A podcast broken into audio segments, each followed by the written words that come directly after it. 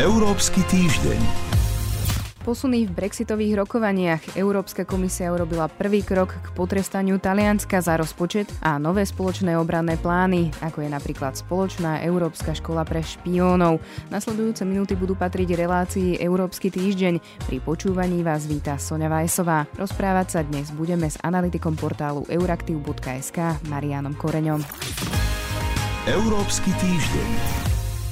Dnes začneme Brexitom, pretože práve v nedeľu sa koná mimoriadny summit EÚ práve o ňom. Reláciu prednadhrávame v piatok, najskôr si preto zhrnieme, čo sa stalo cez týždeň. Londýn a Brusel podpísali deklaráciu o úprave budúcich hospodárskych vzťahov, o ktorej sa bude rokovať práve na mimoriadnom samite. Po problematických rokovaniach o režime na hranici Severné Írsko a Írsko sa však objavila ďalšia komplikácia a to je Gibraltar. Španielsko dokonca hrozí kvôli nemu tým, že bude hlasovať proti Brexitovej mierovej zmluve. Pán Koreň, s čím má vlastne Madrid v tomto smere problém? Tak v zásade ide o to, že Gibraltar ako jediné zámorské územie Británie v Európe vystúpi zároveň so Spojeným kráľovstvom z Európskej únie. To znamená, že nejakým spôsobom bude treba nastaviť aj vzťahy Európskej únie a Gibraltáru po Brexite. V súčasnosti e, sa píše v tej, v tej finálnej dohode, ktorá bola vyrokovaná medzi Európskou úniou a Spojeným kráľovstvom, že rokovania o Gibraltáre budú súčasťou tých celkových budúcich rokovaní o nastavení vzťahov medzi Európskou úniou a Spojeným kráľovstvom.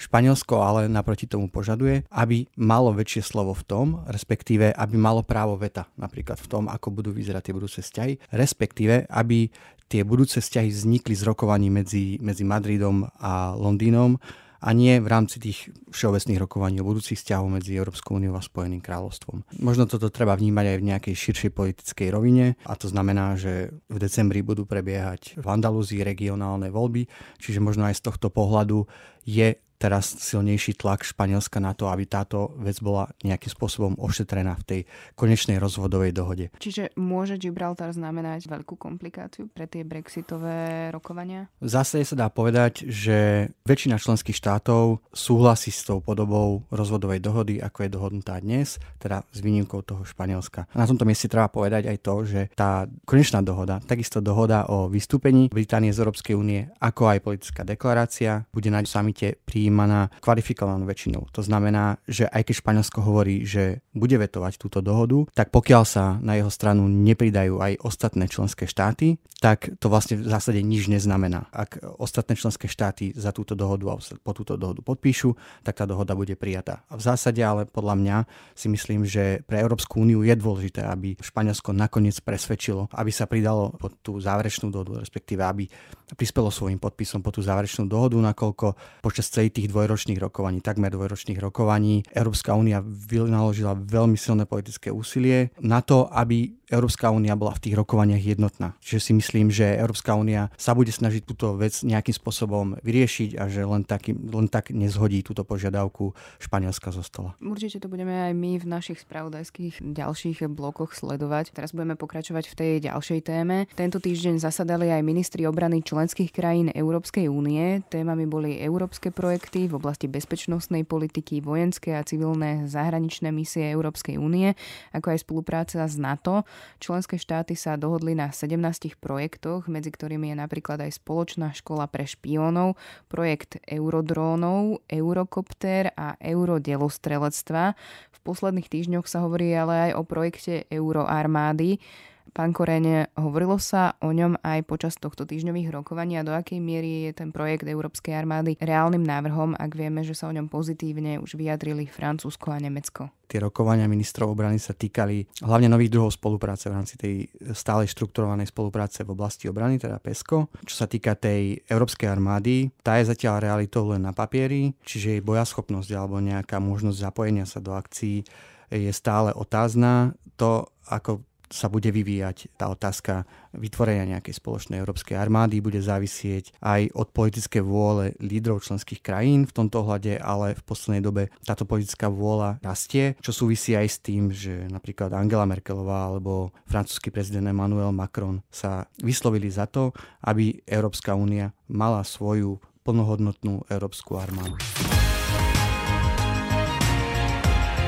Európsky týždeň Ďalšou veľkou témou posledných dní v Európskej únii bolo opäť Taliansko a jeho expanzívny rozpočet na rok 2019, ktorý podľa Bruselu neplní unijné kritéria týkajúce sa znižovania dlhu. Európska komisia tento týždeň urobila aj prvý krok k disciplinárnemu konaniu, ktoré môže vyústiť až do pokuty pre Rím. Taliansko podľa všetkého k zmene rozpočtu nepristúpi a talianská saga tak bude teda zrejme ešte pokračovať. Komisia sa zaoberala aj ďalšími rozpočtami. Ten slovenský je podľa nej vo všeobecnosti v súlade s paktom stability a rastu. Blíži sa koniec roka, svoj rozpočet bude musieť predstaviť aj Európsky parlament a začalo sa hovoriť o tom, že aj eurozóna by mohla mať vlastný rozpočet už v roku 2021. Čo o ňom teda vieme? Tie rokovania na poslednom stretnutí ministrov financií eurozóny postúpili hlavne z toho dôvodu, že Francúzsko a Nemecko predstavilo svoj spoločný návrh, teda už takú detálnejšiu verziu toho, ako by mal ten rozpočet, samostatný rozpočet pre eurozónu vyzerať. Z toho návrhu vieme, že ten samostatný rozpočet eurozóny by mal byť súčasťou rozpočtu Európskej únie. Zároveň ale z toho návrhu aj vyplýva, že riadenie toho rozpočtu bude teda nejak zdieľané s Európskou komisiou. To znamená, že nejaké hlavné obrysy, respektíve nejaké tie investičné programy zídu z dohody ministrov financií eurozóny, ale všetky tieto veci bude musieť schváliť zároveň aj Európska komisia. O rozpočte eurozóny sa diskutuje už dlhé roky. Vždycky tam bola otázka toho, ako bude financovaný ten rozpočet. Francúzsko-nemecký návrh hovorí o tom, že príjmy tohto rozpočtu by mali tvoriť hlavne národné e, príspevky e, členských štátov eurozóny, ale zároveň, že by možno niektoré z príjmov mohli tvoriť aj nejaké nové európske dane, pričom v tomto ohľade sa hovorí o dane z finančných transakcií, ktoré mimochodom teda podporuje aj Slovensko. Ďalšia vec je, ako by mal mať funkciu tento rozpočet. Ten francúzsko z toho francúzského nemeckého návrhu to zatiaľ není úplne jasné. Tam sa hovorí hlavne o tom, že by mal nejakým spôsobom podporovať konvergenciu a teda respektíve zbližovanie tých národných ekonomík a konkurencieschopnosť eurozóny. Francúzsky minister e, financí Bruno Le Maire hovorí o tom, že tento rozpočet by mal mať aj nejakú stabilizačnú funkciu. To znamená, že v prípade nejakých hospodárskych šokov v niektorej z členských krajín eurozóny jej poskytne napríklad nejaké výhodné, výhodné pôžičky, ktoré jej pomôžu prekonať túto, tento hospodársky výkyv.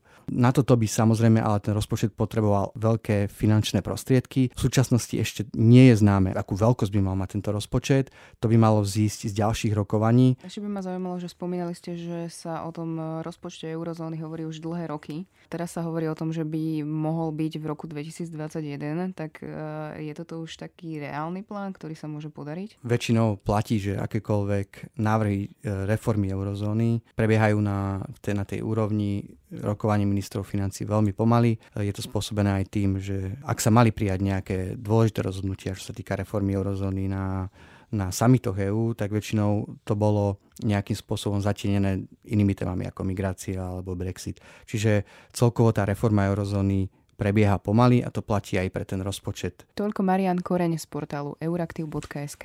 Ďakujem, že ste dnes prišli do štúdia. A ďakujem za pozvanie. A ešte pridáme niekoľko správ z tohto týždňa.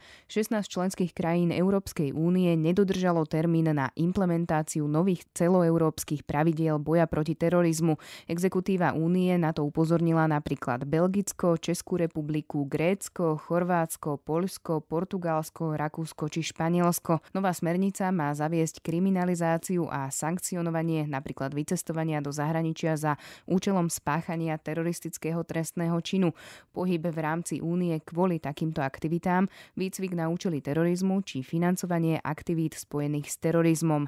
Európska komisia vyjadrila naopak spokojnosť s Polskom a zmenami v spornom polskom zákone o najvyššom súde.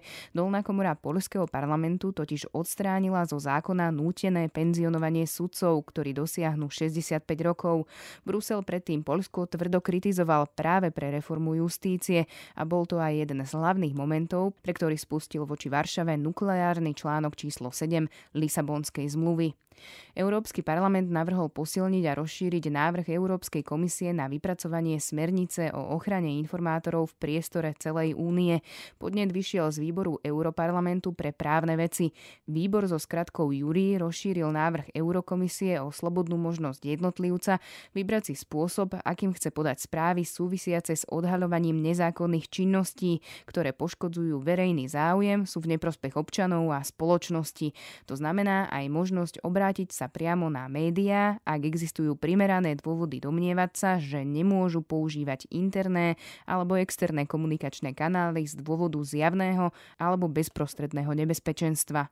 A ešte posledná správa. Popularita spoločnej európskej meny je na Slovensku o niečo vyššia, ako je priemerne v eurozóne. Vyplýva to z najnovšieho prieskumu Eurobarometra. Podľa prieskumu až 68% opýtaných Slovákov uviedlo, že euro je pre krajinu dobrá vec. V celej eurozóne takto odpovedalo 64% respondentov. Zároveň v rámci eurozóny 74% opýtaných uviedlo, že euro je dobré pre Európsku úniu ako celok, čím sa zopakovala rekordná úroveň tohto ukazovateľa z minulého roka. Čas pre Európsky týždeň sa takto naplnil. Vysielanie pre vás pripravili Sonja Vajsová a portál euraktiv.sk. Európsky týždeň.